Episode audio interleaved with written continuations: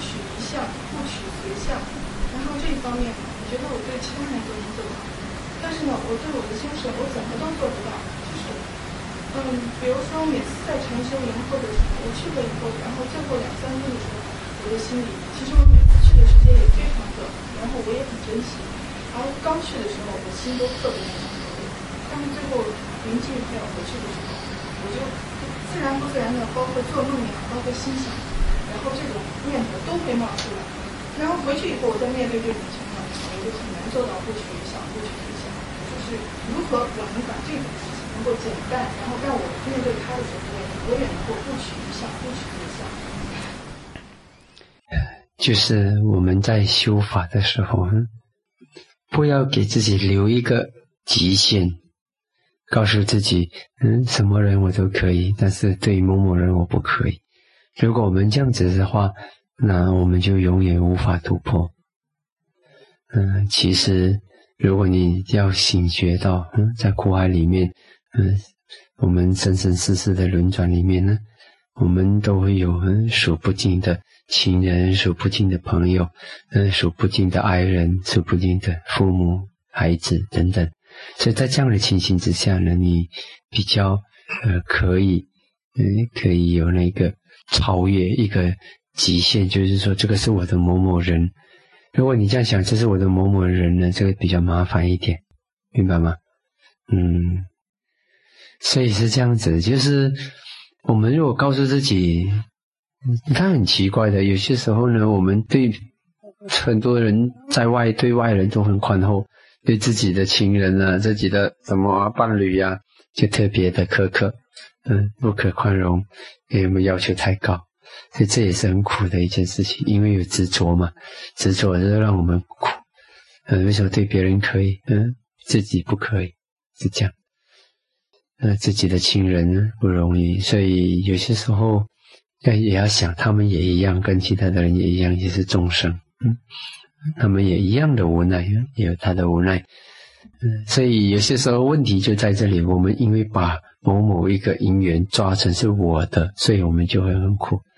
那你看以前呢，如果是嗯人家的汽车被顽顽童刮花了，你都不会去苦恼，你想还是人家的汽车这是碰谁倒霉了。但是如果是我的汽车被刮花了，你就很生气，一样一样。所以佛陀已经把这个问题看出来，早早就说了。我当我们把这个说成是我我的我的自我，那我们就苦。我们要放掉这个苦海里面有谁是永远是你的？你这样子想，就谁永远是你的？没有啊，早有一天大家生离死别，就是走了就走了，谁也不能占有谁，谁也不能够讲这是我的，死了就死了，你怎么说那个是你的？没有办法的，对吗？所以如果能够早早醒觉到这个真相，那那你就不会有那个问题。嗯，早早醒觉到，其实呢，如果我们能知道生命里面一切都有它的因缘的，嗯。少都有它的因缘的，那就容易了。所以有些时候啊，我曾经写一首诗送给嗯学生们：嗯，少做人我师，常做因缘想，久必生与随，闲得自然相。其实我要提醒的就是佛陀所强调的这个缘起，一样每一切都是因缘合合而成，没有什么东西。合理不合理，公平不公平，放在下放不下，一切都是因缘合合而成。所以因缘合合而成的东西，它有它的理由，它的有它的原理，也没有什么东西不公平。当然，我们需要维持表面公平，表面公平是蛮重要的，在这个社会和世界的运作方面。但是呢，真正从就近来讲，什么事情发生，它有它的理由，它有它的不需要去苦恼的。如果能够多了解因缘，我们就心就放得开。如果我们都想人我他不对我，他跟我他跟我啊想这样子呢，我们就很容易起苦恼，因为我们执着于假象。嗯，如果我们能够看清都是因缘合合而成，一个人的个性也是因缘合合而成，一件事情的发生也是因缘合合而成。真是现在你看它很不公平，可是如果你知道它的因缘来龙去脉，你就会了解，你就慈悲，就会体谅。一个人的性格的形成也是因缘合而成，所以当我们这样想的时候呢，虽然每一个人都要对自己负责，但是呢，他有他的无奈啊，他有责任，可是也有他的无奈。所以这个整个现象就是一种缘起的现象。如果你能够看到因缘诸法因缘生，诸法因缘灭，多了解这方面的现象，多思考，从这方面去思考，那么呢，当然了知比思考更可贵。嗯，但是呢，让你在这方面心整个心更导向因缘，就不会那么苦；你的心更导向人我，就会更苦。所以要让自己在那种处境，第一先能够接受。那一旦你能够接受了，你能够在知见上已经接受，没有所谓的公平不公平、合理不合理，嗯，合理不合理是表面上我们还是要讲合理不合理，也不讲的话，这个世界就会乱。但是呢，我们了解在就近的层面，它都是有它的因缘，你这样子了解就好办，明白吗？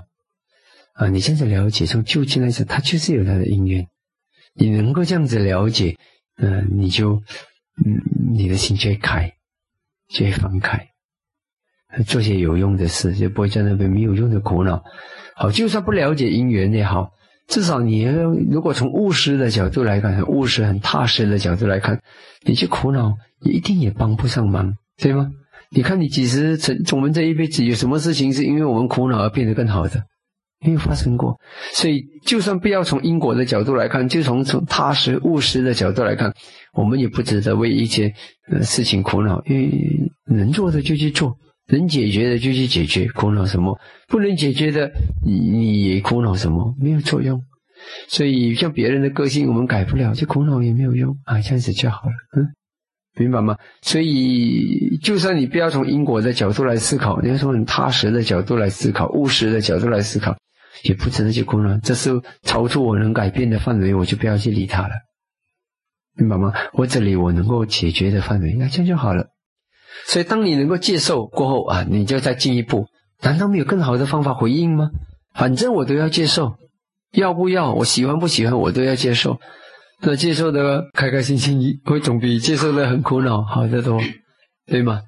啊，当然，接受的开开心心要有点智慧啦。嗯，有些时候人家骂你的时候，你还笑笑，好像若无其事，他会更生气。明白吗？所以有时候人家骂我们的时候呢，我们就是也不好表现，就我不在乎，我不受影响，不要，就嗯，好，我检讨，谢谢你，谢谢。所以，呃，我也再检讨一下，我也会去认真认真的去思考这个课题啊，这样他心里就舒服一点。你这样当着若无其事，反正你讲什么，我就是不动摇。哇，那个更加刺激到人家更生气，你结果麻烦就更大。也是要有一点智慧，明白吗？所以在那种情形，就算你内心里面你不可以表露出任何的欢喜，甚即使是你心里想啊，你帮我消业障，谢谢你，哇，多好，我的业障轻了一点，那你就很高兴的脸就笑眯眯的，那对方会更生气，是不是？我我骂你骂到半死，你竟然还轻视我，还不当我没有不存在什么？想啊，那时候呢就就大胆的事情，所以有些时候呢也要有一点的智慧的。呃，就算是不动摇，也要有用智慧的。呃，不可以在苦的人的面前表露出欢喜，这是不可以的。这自然界的规则。当人家在苦的时候呢，我们就算我们当然不可以陪他苦，而佛教徒是不会去陪人家受苦的。这是没有智慧的，陪人家受苦是没有智慧的，不是佛法的。